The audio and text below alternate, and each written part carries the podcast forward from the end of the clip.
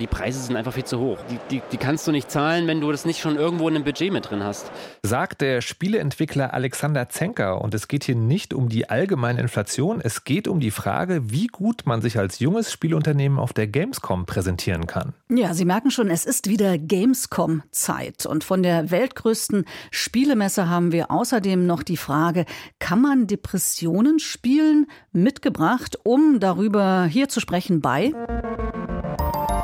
Deutschlandfunk Kultur Breitband. Diese Woche mit Markus Richter und Vera Linz. Herzlich willkommen.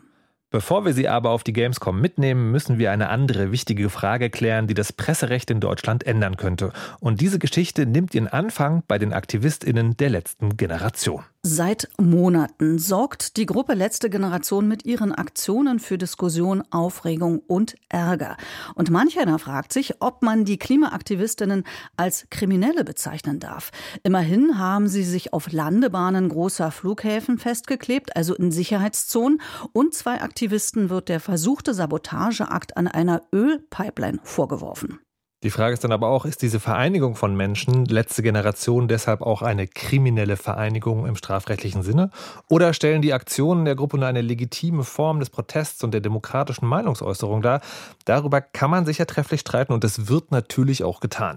Die Justiz möchte es allerdings genau wissen und deshalb laufen in mehreren Bundesländern Ermittlungsverfahren gegen die Gruppe, zum Beispiel in Bayern. Dort wurden im Mai Razzien durchgeführt, Konten und Vermögen beschlagnahmt und Telefone abgehört.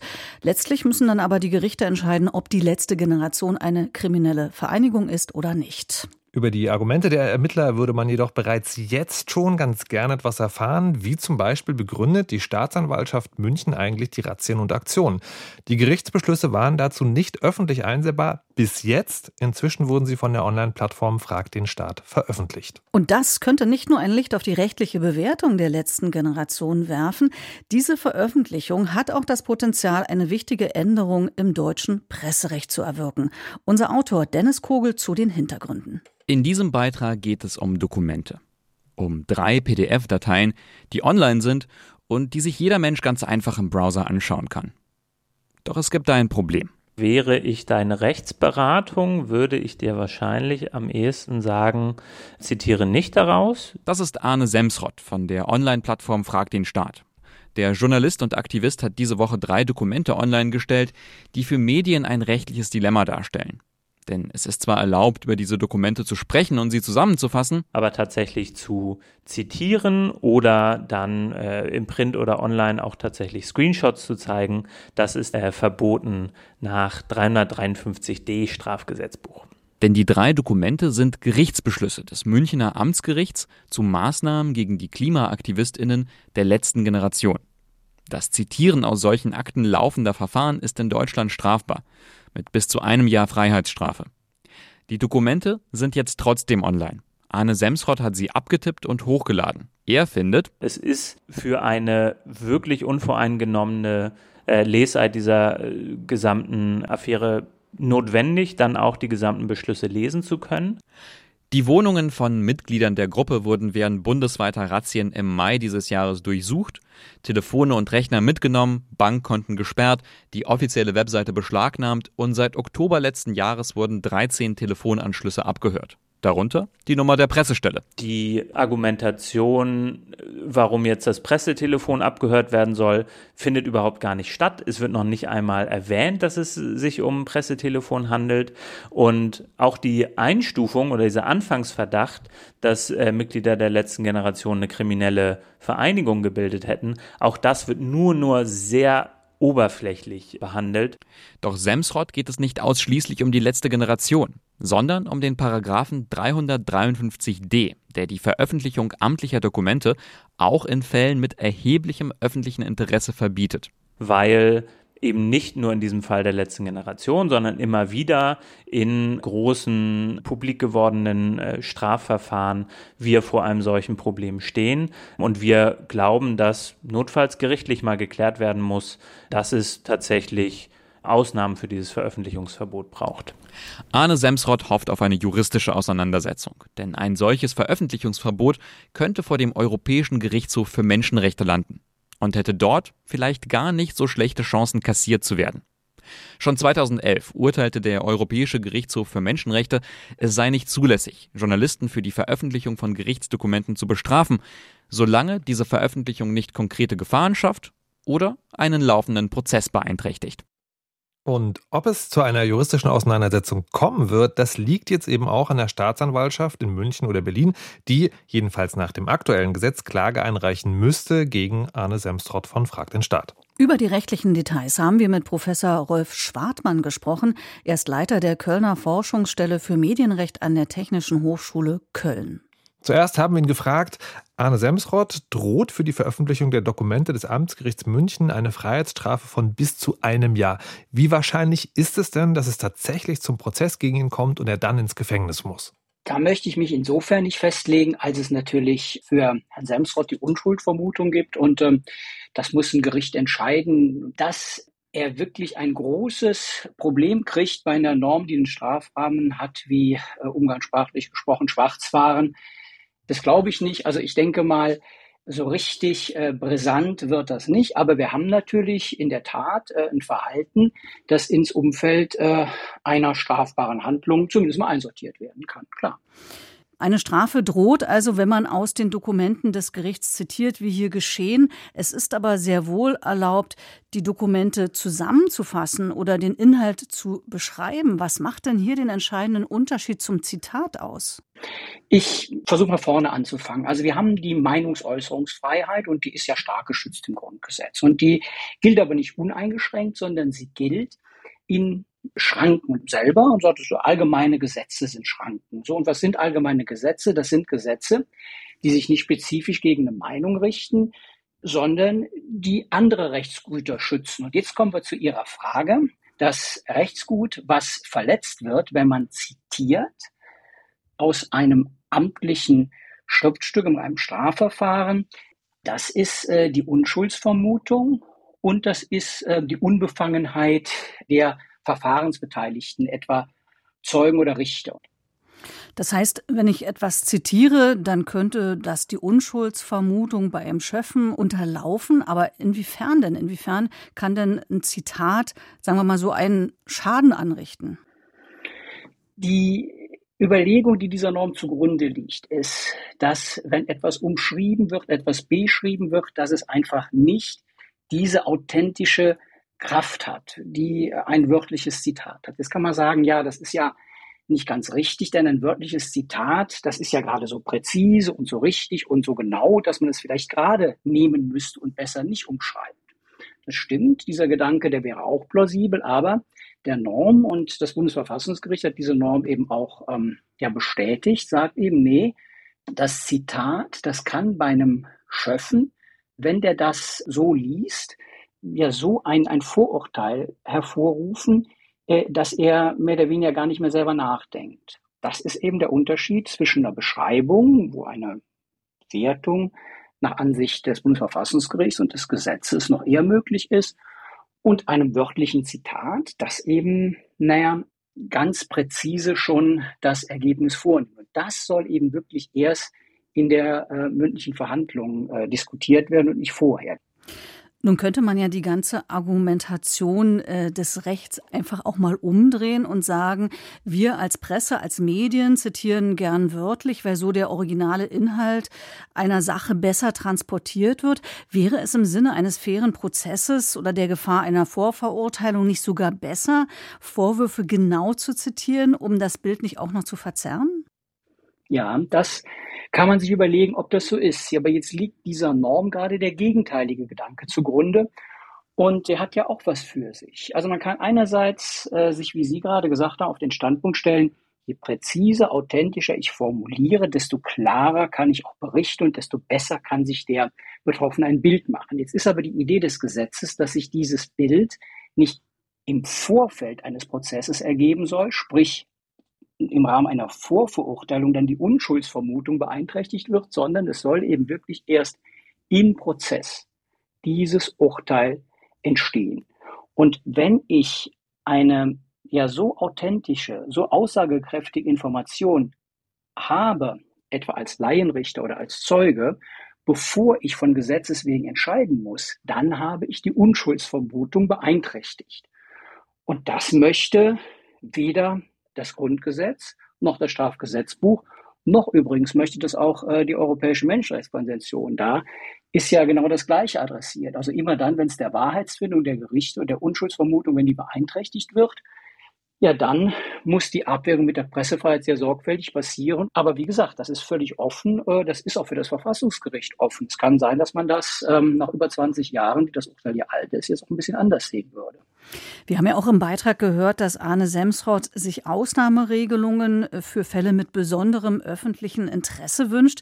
Sind solche Ausnahmeregelungen gesetzlich möglich? Und äh, wenn ja, wer würde darüber entscheiden, was im öffentlichen Interesse ist? Das müsste der Gesetzgeber entscheiden, indem er es in die Norm reinschriebe. Die Unschuldsvermutung, die ist ja nicht deswegen, würde man sagen, ähm, weniger geschützt, weil die Fälle von besonderem öffentlichen Interesse sind. Es geht ja, das muss man sich ja klar machen, immer um den Schutz der Personen, die von diesen Beschlüssen, hier waren es ja ein Durchsuchungsbeschluss, ein Beschlagnahmebeschluss und ein Abhörbeschluss, betroffen sind. Also am Ende des Tages geht es gerade um den Schutz dieser Menschen, der ja dann in einem späteren Strafverfahren für alle Beteiligten unter Unschuldsvermutung und Unbefangenheit bewertet werden soll. Und da beißen sich eben das Recht auf Presse und das Recht auf Schutz der Unschuld in einer Norm. Und genau das ist hier der, der Streit, um den wir uns die ganze Zeit drehen. Aber warum bekommt die Presse dann überhaupt solche Dokumente, wenn sie äh, nicht daraus äh, zitieren darf?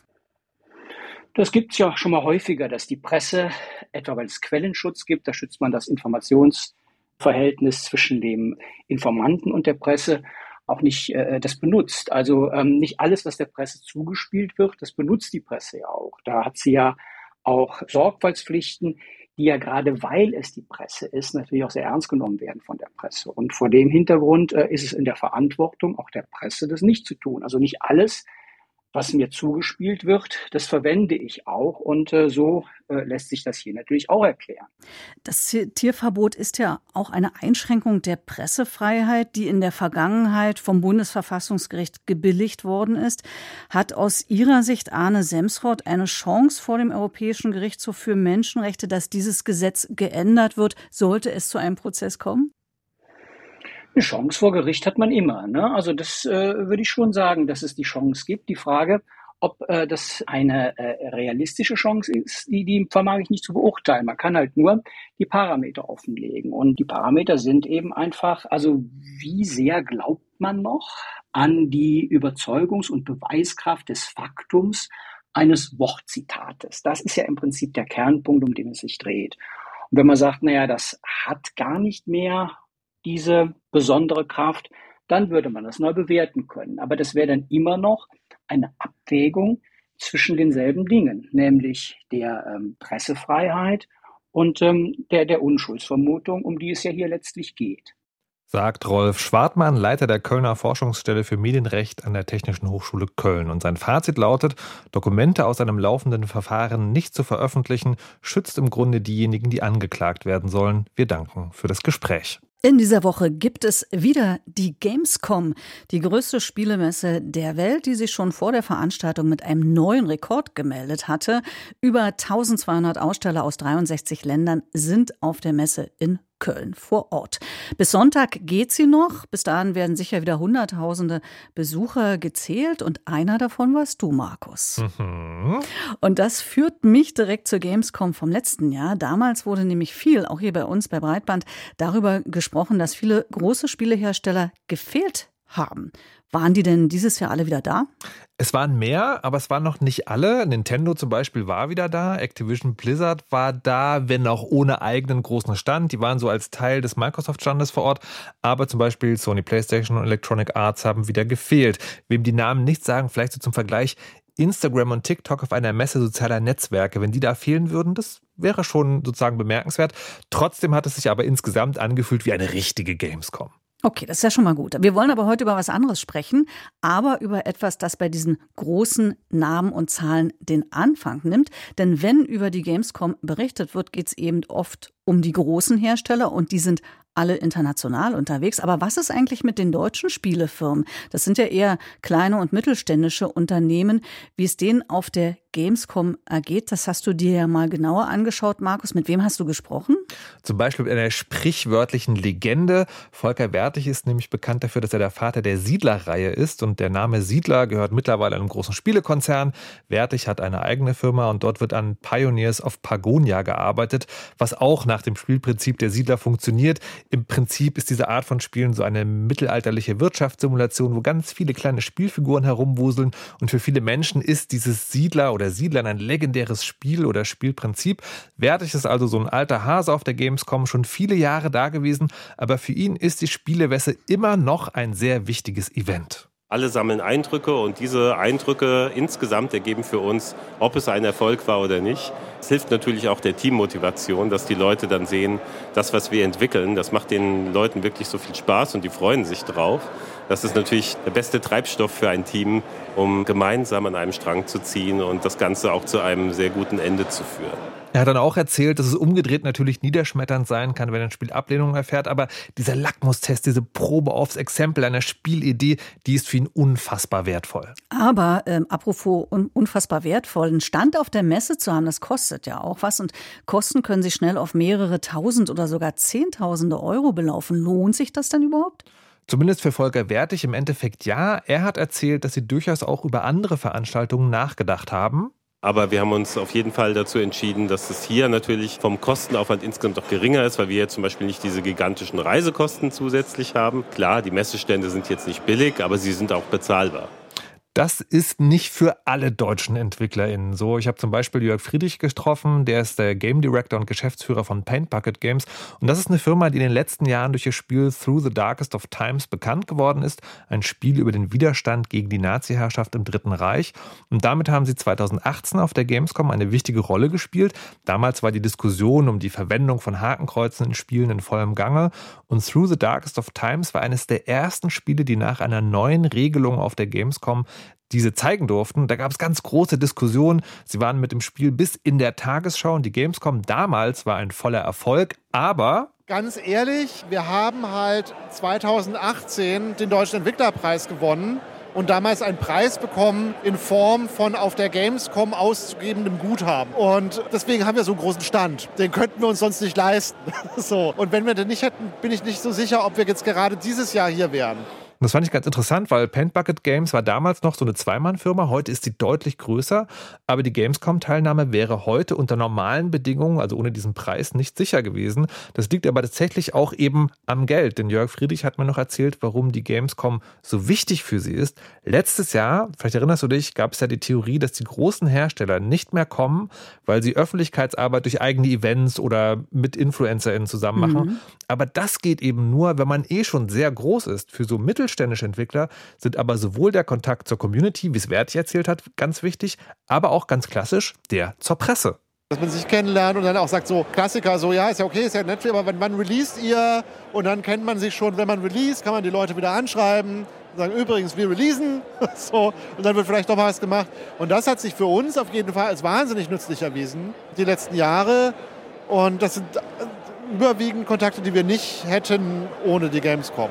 Und das fand ich dann schon augenöffnend, weil im Großen über die Gamescom geredet wird und wie die Abhängigkeit von den Großfirmen ist. Aber für mich ist hier sehr deutlich geworden, die Gamescom ist für die deutsche Spielebranche sehr, sehr, sehr wichtig. Und das scheint mir auch in der medialen Diskussion, ich will uns da gar nicht ausnehmen, manchmal so ein bisschen unterzugehen. Aber das klang ja schon ein bisschen durch. Ähm, die Gamescom ist ein sehr wichtiges Event, zu dem man erstmal Zugang bekommen muss. Ich stelle mir vor, dass das gerade für ganz junge Firmen, die das eigentlich am ehesten bräuchten, sehr schwierig umzusetzen ist, auf der Gamescom stattzufinden. Hast du auch mit so jemandem gesprochen? Ja, habe ich mit äh, Alexander Zenker von Rotix Blau, einer ganz jungen Firma, die gerade in ihrem ersten Spiel arbeiten und die zu einer klassischen Gamescom-Spezies gehören. Entwickler ohne eigenen Stand, aber trotzdem auf der Messe. Um Kontakte zu knüpfen zur Presse, aber in dem Fall auch um einen Publisher, also einen Verleger zu finden. Aber selbst auf Nomaden auf diesem Messegelände ist die Gamescom-Erfahrung doch noch sehr wertvoll. Jetzt auf der Gamescom als Newbie haben wir erfahren, dass wenn man äh, viele Gespräche führt, kommt da sehr viel bei rum. Selbst wenn äh, viele Leute sagen, wir haben kein Geld für euch und wir machen nichts mit euch, haben sie trotzdem tausend Tipps für dich. Und in unserem Fall war es eben der Tipp, ihr könnt das auch so schaffen. Ihr habt super das gute Startkapital und habt keine Angst vorm Self-Publishing. Das kann trotzdem funktionieren. Wir sind dadurch total optimistisch, dass selbst wenn wir jetzt in den nächsten Wochen, Monaten keinen Publisher finden, wir es trotzdem reißen können und es trotzdem rausbringen können. Und ich finde es wirklich total faszinierend, dass hier quasi drei Generationen Spieleentwickler sind, aber alle sind sich einig, dass die Gamescom notwendig ist, und da gebe ich dir recht, Vera, gerade für Leute wie Rotex Blau wäre es wichtig, richtig in Anführungszeichen präsent zu sein, vor allem weil sie ein tolles Konzept haben. Ich will jetzt nicht allzu sehr ins Detail gehen, aber ihr Spielkonzept Meine Oma 88 hat das Potenzial zu einem wichtigen Erinnerungskulturspiel über das Schweigen über Täterschaft nach dem Zweiten Weltkrieg in Deutschland zu werden und auch über die Trauma, die das über Generationen hinweg auslöst. Und trotz dieses tollen Konzeptes, das auch von Experten gut bewertet wurde, es gab zwar so eine kleine Unterstützung, um überhaupt zur Gamescom zu kommen, für einen Stand, den vielleicht die Branche solidarisch zur Verfügung stellt, hat es dann aber nicht gereicht. Es ist unheimlich schwer, so zu finanzieren. Wir haben gestern mit Freunden gesprochen aus Bayern, die mussten das halt aus eigener Tasche zahlen. Ich könnte mir vorstellen, dass wir bestimmt auch einen Stand hätten haben wollen. Aber die Preise sind einfach viel zu hoch. Die, die, die, kannst du nicht zahlen, wenn du das nicht schon irgendwo in einem Budget mit drin hast. Und ich finde, hier bietet sich so ein kleiner, so ein bisschen ironisch-zynischer Zirkelschluss zum politischen Thema an, das die Gamescom umgetrieben hat. Die Branche beklagt sich ja gerade bei der Politik über eine unzureichende Gamesförderung. Vielleicht hätte sie ja hier aber im Kleinen so ein bisschen Vorbildwirkung zeigen können?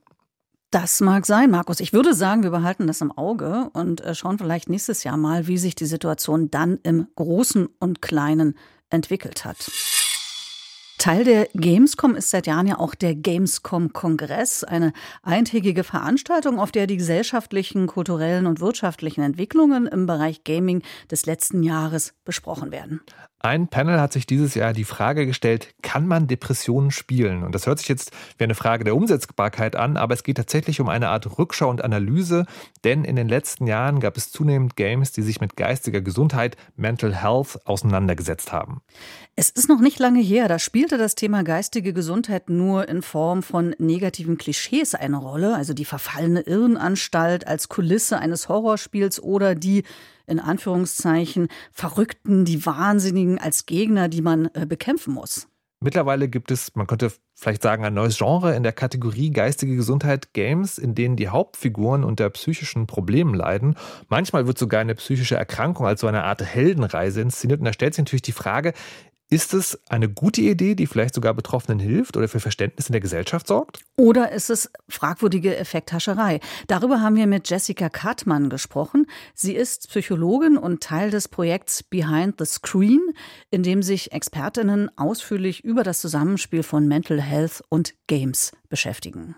Als erstes hat uns interessiert, ob sich diese Spiele irgendwie in der Welt der Games verorten lassen, weil spielmechanisch gibt es da riesige Unterschiede, um nur drei bekannte Titel zu nennen. Hellblade Senua's Sacrifice ist ein martialisches Action- und Horror-Rätselspiel, Sea of Solitude eher ein 3D-Grafik-Exploration-Adventure und Depression Quest ist rein textbasiert. Und unsere erste Frage an Jessica Kartmann war daher, kann man hier trotzdem von einem Genre sprechen?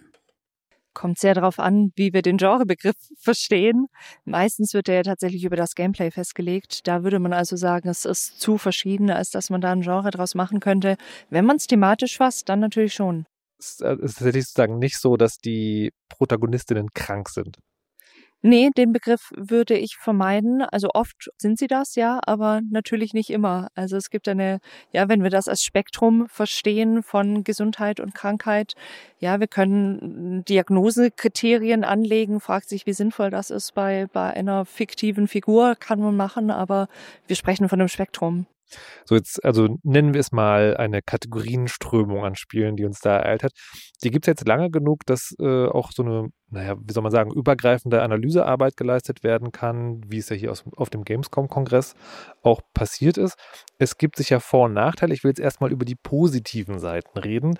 Ein positives Feedback könnte ja sein, dass sich Menschen gesehen fühlen, die selber unter psychischen Problemen oder Erkrankungen leiden.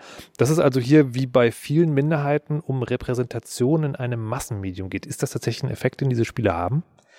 Das auf jeden Fall. Haben aber natürlich auch noch ganz viele andere positive Effekte.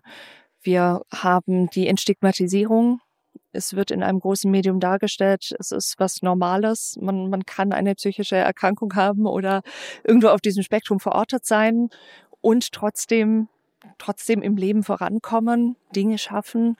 Repräsentation ist natürlich was, was ganz wichtig ist und was in unserer Gesellschaft in den letzten Jahren ja auch immer mehr thematisiert wird. Spiele haben ganz generell als Stärke ja Immersion, also das Eintauchen in die Spielwelt, die es möglich machen kann, Situationen, die einem selber ganz fremd sind oder die man nie erleben kann, nachzuvollziehen. Können jetzt solche Spiele dazu führen, dass man lernen kann, wie es sich anfühlt, ein psychisches Problem zu haben oder unter einer psychischen Krankheit zu leiden? Man kann das natürlich nicht eins zu eins nachspielen. Ich habe den Vorteil, ein Spiel kann ich immer ausschalten, wenn es mir zu viel wird. Ich kann mir das anschauen, ich kann eine Erfahrung machen, einen Eindruck bekommen. Wie ist das, wenn ich plötzlich Stimmen höre, wenn ich nicht wirklich zuordnen kann, ist das real in Anführungszeichen, was ich da sehe oder nicht? Aber das zu erleben, 24 Stunden, das, das kann ich im Spiel natürlich nicht, weil das kann ich ausschalten. Jetzt wollte ich ja aber gerade über die positiven Aspekte erstmal reden. Kann das sozusagen bei, ich sage mal in Anführungszeichen, gesunden Menschen oder Menschen, die nicht nur so etwas leiden, dazu führen, mehr Verständnis für Betroffene zu entwickeln? Oder ist das so eine ja, zu medialisierte Vermittlung? Das auf jeden Fall. Auch das höre ich immer wieder von Betroffenen, die sagen, Mensch, ich habe der Person das Spiel gezeigt und die hat nochmal ein ganz neues Gefühl dafür bekommen, was, was das bedeutet. Also Spiele haben die große Fähigkeit, über die Bilder, die sie vermitteln, nochmal was ganz anderes zu transportieren, als wir das allein mit Sprache können. Wir können im Spiel selber tätig werden. Das ist was völlig anderes, als wenn ich ein, einen Film schaue oder ein Buch darüber lese und das quasi nur kognitiv verarbeite. Jetzt haben Sie gerade schon gesagt, Spiele kann man an und ausmachen. Ist es eigentlich ein Problem, dass Spiele immer ein klares Ende haben? Also Computerspiele sind, tendieren ja eh dazu, dass man die gewinnen kann, aber auf jeden Fall haben sie, hat die Geschichte ein Ende, weil solche Probleme oder Erkrankungen haben ja die unangenehme Eigenschaft für Betroffene, dass sie eigentlich nie so richtig abgeschlossen sind. Es ist eine andere Erfahrung natürlich. Dadurch, dass ich das Spiel abgeschlossen habe und das dann innerlich ad acta leben kann, das ist natürlich was, was ich als betroffene Person von einer psychischen Erkrankung nicht kann. Aber kann das trotzdem helfen, also einen jetzt nicht im klinischen Sinne, aber vielleicht im persönlichen Erleben therapeutischen Effekt haben? Ja, auf jeden Fall. Also sich, sich gesehen zu fühlen, zu merken, Mensch, hier, hier erlebe ich was, was die Person, die dieses Spiel gemacht hat oder die das gemacht haben, wohl auch erlebt haben oder schaffen, in, in Bilder zu packen, von denen es eine Community gibt, die sagen, Mensch, ich habe mich darin wiedergefunden. Das kann was unglaublich Verbindendes und Erleichterndes haben, zu wissen, Mensch, ich bin nicht falsch, ich bin nicht alleine mit, mit dieser Wahrnehmung, mit diesem Problem. Diese psychischen Erkrankungen oder vor allen Dingen, wenn die Hauptfigur eine psychische Erkrankung hat, läuft man dann Gefahr, dass das sozusagen so eine Klischeebildung wird oder man könnte auch eine Romantisierung unterstellen, weil in manchen Spielen ist es ja so, also Hellblade, Senua Sacrifice, ein ganz bekanntes Beispiel, dass die Erkrankung dann so wie übersinnliche Kräfte wirken. Ja, gerade bei diesem Spiel wurde dafür darüber diskutiert, ob das nicht eine Art Vehikel ist, dass das Spiel quasi nutzt, um, um mir was zu vermitteln und das nicht zu positiv dargestellt ist. Es wurde auch von Betroffenen sehr unterschiedlich aufgefasst, weil zum Beispiel eine Psychose, wie wir sie in Hellblade haben, eben in der Realität nichts ist, was einem weiterhilft. Im Spiel ist das ja so geframed, dass, dass uns das helfen kann, dass die Stimmen uns helfen können, warnen können. Das sind Dinge, die hat man im realen Leben nicht. Da ist es eben meistens eine große Belastung. Und eine Diskussion, die tatsächlich aufkam, war, dass manche Menschen sagten, Mensch, jetzt weiß ich, wie sich eine Psychose anfühlt. Und das ist natürlich nicht vergleichbar. Wie wichtig ist es denn äh, bei solchen Spielen? Ist es wichtig, dass sich SpielemacherInnen Beratung bei der Erstellung solcher Spiele holen? Ist das vielleicht sogar ein gemeinsames Merkmal der Titel, die in den letzten Jahren so erfolgreich waren? Auf jeden Fall. Also das beobachten wir immer mehr, dass da ein großes Interesse dran ist, das wirklich auch ethisch korrekt und sensibel darzustellen, dass da sowohl Betroffene als auch Fachpersonen aus der Psychologie, aus der Psychiatrie konsultiert werden, um ein möglichst realistisches und sensibles Bild zu schaffen. Jetzt ist ja aber sozusagen, das ist der Stand heute. Jetzt ist ja aber die Games-Wirtschaft eben auch genau das. Eine Wirtschaft. Jetzt, wo diese Art, Games zu erzählen, etabliert ist, laufen wir vielleicht auch in die Gefahr, dass es so eine Art Katastrophentourismus geben wird, also dass diese Feinfühligkeit verloren geht, weil immer krassere Geschichten erzählt werden müssen, um die Verkäufer vielleicht auch anzukurbeln? Das ist eine Gefahr, die durchaus gegeben ist. Mein Eindruck bisher auch jetzt von den Developer Conferences, die ich besucht habe, ist nicht der, dass es immer extremer wird. Mein Gefühl ist, dass immer noch ein ganz, ganz großes Bedürfnis da ist, die in Anführungszeichen normalen psychischen Erkrankungen, mit denen so viele Menschen kämpfen, darzustellen und immer mehr Anknüpfungspunkte zu bieten, immer mehr Awareness zu bieten, immer mehr Aufmerksamkeit zu schaffen für diese Themen, die so viele Menschen betreffen. Und das sind nicht immer die extremen Beispiele, sondern auch die ganz normalen. Ich müsste zum Schluss jetzt den Kreis schließen und quasi über das sprechen, was wir hier gerade machen, nämlich den Diskurs über diese Spiele. Von ganz außen betrachtet wirkt es ein bisschen so, am Anfang gab es große Freude über Repräsentation, also dass es überhaupt stattfindet. Und jetzt ist es so, ne, also es geht einerseits tiefere Analyse, aber es gibt auch so eine umfangreiche Kritik. Besteht die Gefahr, dass dieses doch recht junge Genre, um es mal überspitzt zu fragen, zerredet wird, weil man es halt gerade bei dem Thema schwierig ganz richtig machen kann? Das ist bisher nicht mein Eindruck, dass das passiert. Meines Erachtens ist es ganz wichtig, dass wir darüber reden, was hier gemacht wird und wie es rezipiert wird, sowohl unter Betroffenen als auch unter, ich sag mal, gesunden Menschen. Das ist ein Diskurs, den wir uns ja auch in der Gesellschaft stellen müssen. Und ich bin ganz froh, dass diese Themen aus der Tabuzone gerade mehr rauskommen und thematisiert werden können und dass wir eben darüber sprechen können. Auch wir sind dankbar, dass wir darüber sprechen konnten, ganz konkret in diesem Fall mit der Psychologin Jessica Kartmann. Wir bedanken uns für das Gespräch. Markus, und jetzt musst du natürlich am Ende dieser Ausgabe noch uns ein bisschen verraten, wie es auf der Gamescom so, so vom Gefühl her war.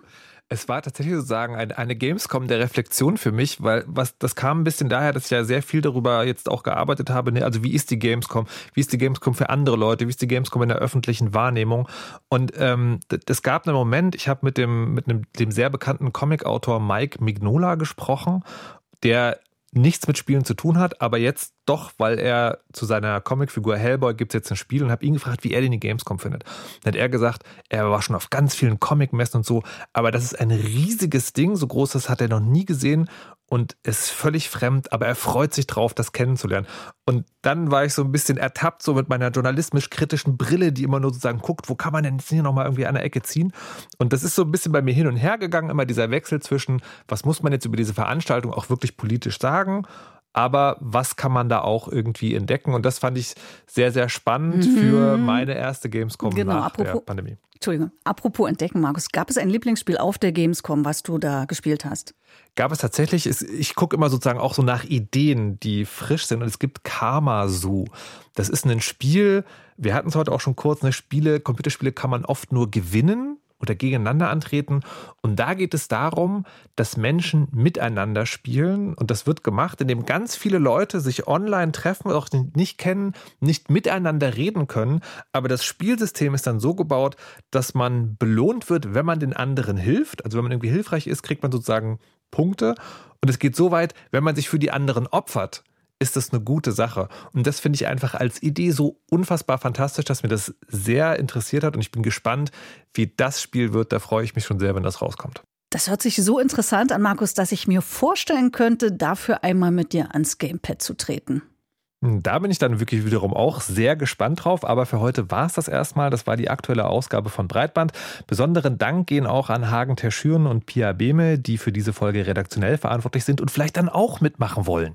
Falls Sie Gedanken, Anmerkungen oder Feedback haben, freuen wir uns darüber unter der Adresse breitband.deutschlandradio.de. Wir waren heute Vera Linz und, und Markus Richter und sagen Tschüss. Tschüss.